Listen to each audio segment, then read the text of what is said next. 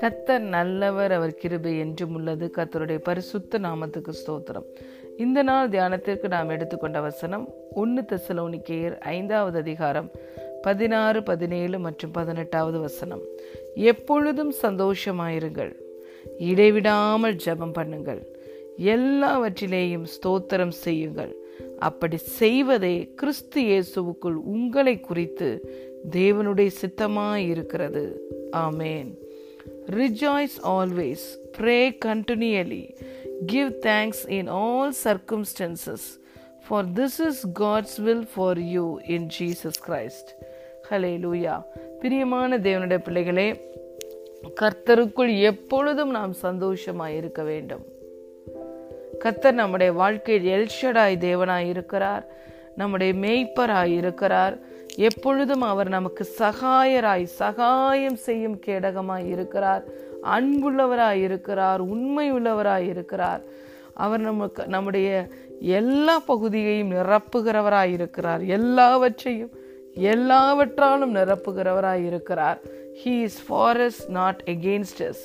இந்த சத்தியத்தை நாம் அறிந்து கொள்ளும் பொழுது நம்முடைய உலக பிரகாரமான வாழ்க்கையில எவ்வளவு சேலஞ்சஸ் இருந்தாலும் நாம் கர்த்தருக்குள்ளே எப்போது சந்தோஷமாக இருக்க முடியும். இடைவிடாது ஜெபம் பண்ணுங்கள் என்றால் எப்பொழுதும் 24/7 நமக்கும் தேவனுக்கும் எப்பொழுதும் உறவு இருக்க வேண்டும். இருதயத்திலே ஆவியிலே அவரோடு கூட இணைந்து காரியங்களை நாம் தெரிவிக்கிறவர்களாகவும் அவரிடத்திலிருந்து காரியங்களை பெற்றுக்கொள்ளுகிறவர்களாகவும் இருக்க வேண்டும். ஹல்லேலூயா. பலத்தினாலும் அல்ல, பராக்கிரமத்தினாலும் அல்ல, கர்த்தருடைய ஆவியானவராலேயே எல்லாம் ஆகும் என்று தேவன் வாக்கு பண்ணி இருக்கிறார். நம்முடைய வாழ்க்கையில என்ன சேலஞ்சஸ் வந்தாலும் அதை பரிசுத்த ஆவியானுடைய வல்லமையினாலே நாம் செய்து முடிக்க முடியும். உம்மாலே நான் ஒரு சேனைக்குள்ள பாய்ந்து செல்லுவேன், என் தேவனாலே நான் ஒரு மதிலை தாண்டுவேன் என்று சங்கீதக்காரன் சொல்லுகிறான். நாம் தேவனை முற்றிலுமாய் சார்ந்து கொண்டு எப்பொழுதும் அவரோடு இணைந்து காரியங்களை தெரிவிக்கும் பொழுது எல்லா காரியங்களிலும் நமக்கு ஜெயத்தை தேவன் கட்டளையிடுகிறார். அடுத்ததாக இந்த வசனம் சொல்லுகிறது, எல்லாவற்றிலேயும் ஸ்தோத்திரம் செய்யுங்கள், அப்படி செய்வதே கிறிஸ்து இயேசுவுக்குள் உங்களை குறித்து தேவனுடைய சித்தமாய் இருக்கிறது. எல்லா காரியங்களிலும் நாம் ஸ்தோத்திரம் செய்கிறவர்களாய் இருக்க வேண்டும். கர்த்தர் இதுவரைக்கும் என்ன நன்மைகளை நமக்கு கொடுத்திருக்கிறாரோ, எது நம்மிடத்தில் இருக்கிறதோ அதற்காக நன்றி செலுத்துகிறவர்களாக, ஸ்தோத்திரம் பண்ணுகிறவர்களாக, துதியை செலுத்துகிறவர்களாய் நாம் இருக்க வேண்டும். கர்த்தர் செய்த உபகாரங்களுக்காக நாம் நன்றியையும் ஸ்தோத்திரங்களையும் துதிபடிகளையும் செலுத்தும் பொழுது நாம் எதிர்பார்க்கிற காரியங்களும் நிரப்பப்படும், கொடுக்கப்படும்.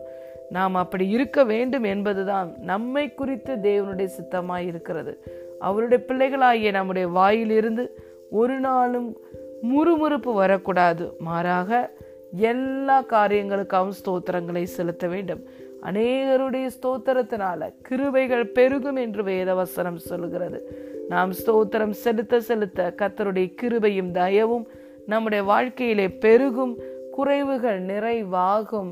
கர்த்தர் நாம் நன்றி செலுத்தும் பொழுது, அவருக்கு நன்றி நிறைந்த இருதயம் உள்ளவர்களாய் நாம் இருக்கும் பொழுது, நாம் அவரை மகிமை உள்ளவர், பெரியவர் என்று சொல்லி நாம் அவரை மகிமைப்படுத்தும் பொழுது அவர் பெரிய காரியங்களை கர்த்தர் நமக்கு செய்கிறார்.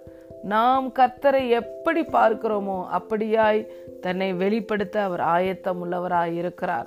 நாம் எப்பொழுதும் தேவனை நம்முடைய தேவைகளை காட்டிலும் பிரச்சனைகளை காட்டிலும் பெரியவராய் பார்க்கும்போது பெரிய காரியங்களை கர்த்தர் நம்முடைய வாழ்க்கையில செய்கிறார். அந்த எதிர்பார்ப்பை துதியும் ஸ்தோத்திரமும் நன்றி பலியும் கொண்டு வரும். பிரியமான தேவனுடைய பிள்ளைகளே, எங்கே துதி பலி, ஸ்தோத்திர பலி, நன்றி பலி இருக்கிறதோ அங்கு ஒரு சத்துருவோடைய காரியங்களும் கிரியை செய்ய முடியாது. நன்றி அறிதல் உள்ளவர்களாய் இருங்கள் என்று வேதம் சொல்லுகிறது. கர்த்தர் செய்த நன்மைகளுக்காக நாம் நன்றி அறிதல் உள்ளவர்களாய் எல்லாவற்றிலையும் ஸ்தோத்திரம் செய்யும் பொழுது நம்முடைய ஆவி உயிர்ப்பிக்கப்படும். அதனால தான் சொல்லுகிறார் பவுல், ஆவியை அவித்து போடாதீர்கள். இந்த காரியங்களெல்லாம் நாம் செய்ய தவறும் பொழுது நம்முடைய ஆவியை நாமே அவித்து போட்டு விடுகிறோம். இந்த காரியங்களை நாம் சரிவர செய்யும் பொழுது ஆவியில் அனல் உள்ளவர்களாய், நம்முடைய ஆவியை உற்சாகப்படுத்துகிறவர்களாய் நாம் இருப்போம். கர்த்தர் நம்மில் மகிமைப்படுவார். God bless you.